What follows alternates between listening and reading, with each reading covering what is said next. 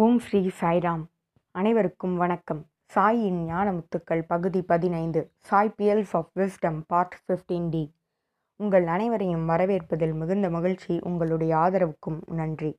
ஒவ்வொரு வாரமும் பகவான் மாணவர்களோடும் ஆசிரியர்களோடும் சுவாரஸ்யமாகவும் மிகவும் எளிமையாகவும் உரையாடும் உரையாடல்களை நாம் பார்த்து வருகிறோம். அந்த வகையில் இந்த வாரம் நாம் பார்க்க இருப்பது நவம்பர் மாதம் இரண்டாயிரத்தி ஒன்றாம் ஆண்டு நடந்த நிகழ்வுகள்.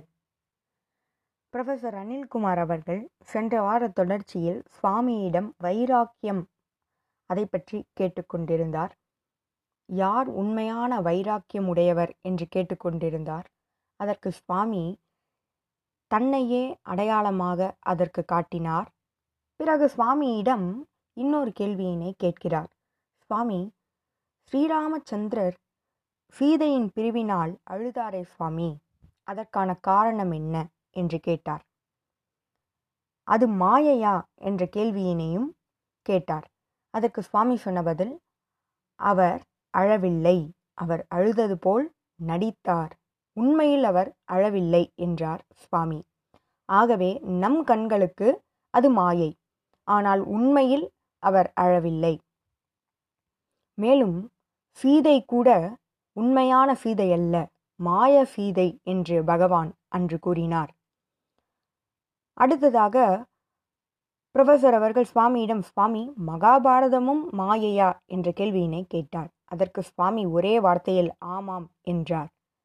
மேலும் சுவாமி இன்னொரு விஷயத்தையும் கூடுதலாக கூறினார்.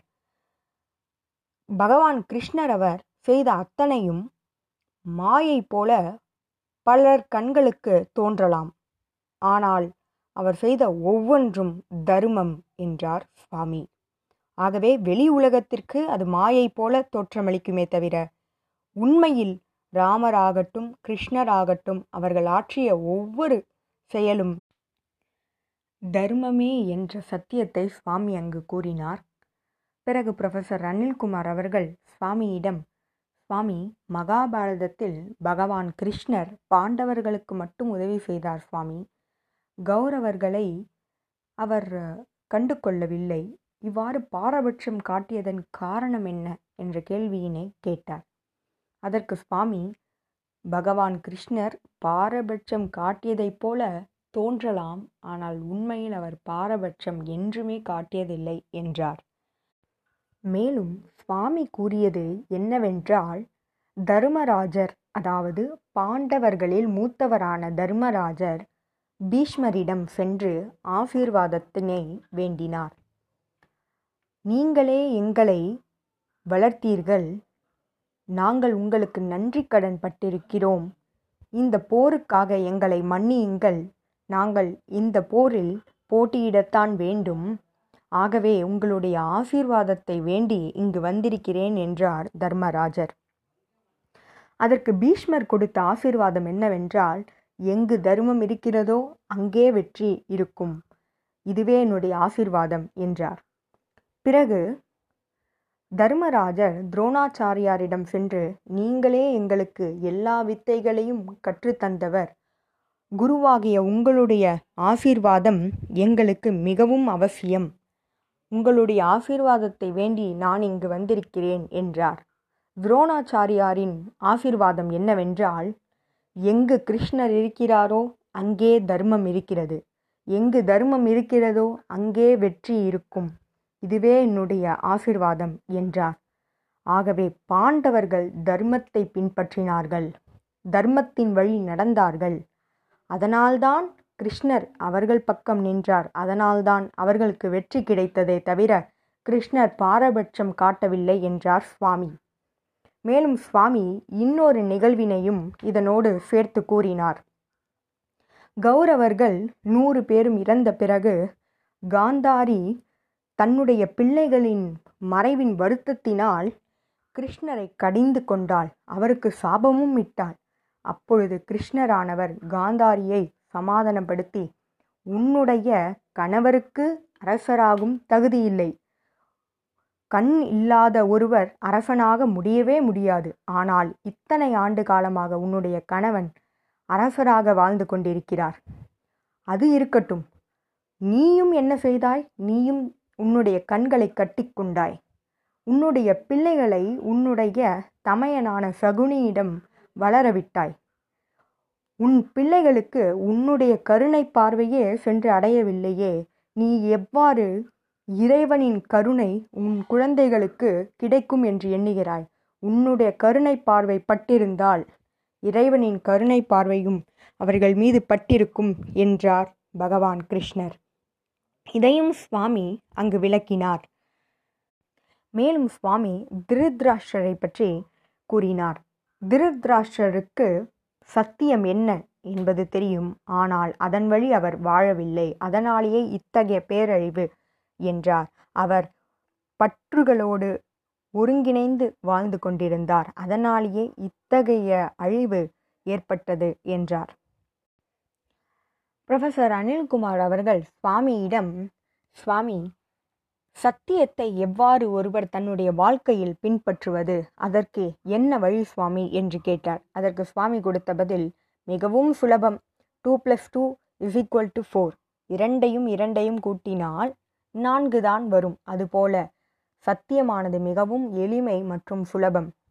ஏனென்றால் அது உண்மை, அது நேரான வழி, அதற்கு எந்தவித குறுக்கு வழியும் கிடையாது, அதில் சந்தேகம் இருக்காது என்றார். ஆகவே truth is simple and definite, you can follow it straight away என்றார் சுவாமி. இதற்கிடையில் சுவாமி ரஷ்யாவிலிருந்து வருகை தந்திருந்த எழுபத்தி ஒரு பக்தர்களை பற்றி பேசினார். அவர்களுடைய அலுவலகத்திலும் அவர்களுடைய வீட்டிலும் சுவாமியின் புகைப்படம் இருப்பதாக சுவாமியே கூறினார். இவ்வாறு சுவாமி உலகில் உள்ள அத்தனை பேரையும் தன்னுடைய அன்பினால் கட்டி இழுத்திருக்கிறார் என்றுதான் சொல்ல வேண்டும். பிறகு சுவாமி ரஷ்யாவிலிருந்து வருகை தந்திருந்த மூன்று பேரை அழைத்தார்.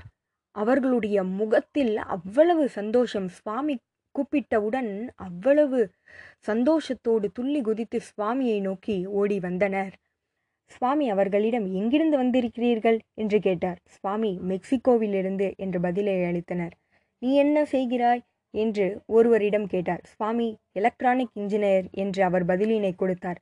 இன்னொருவரையும் நீ என்ன செய்கிறாய் என்று கேட்டார். நான் வியாபாரம் செய்கிறேன் சுவாமி என்ற பதிலினை அவர் அளித்தார்.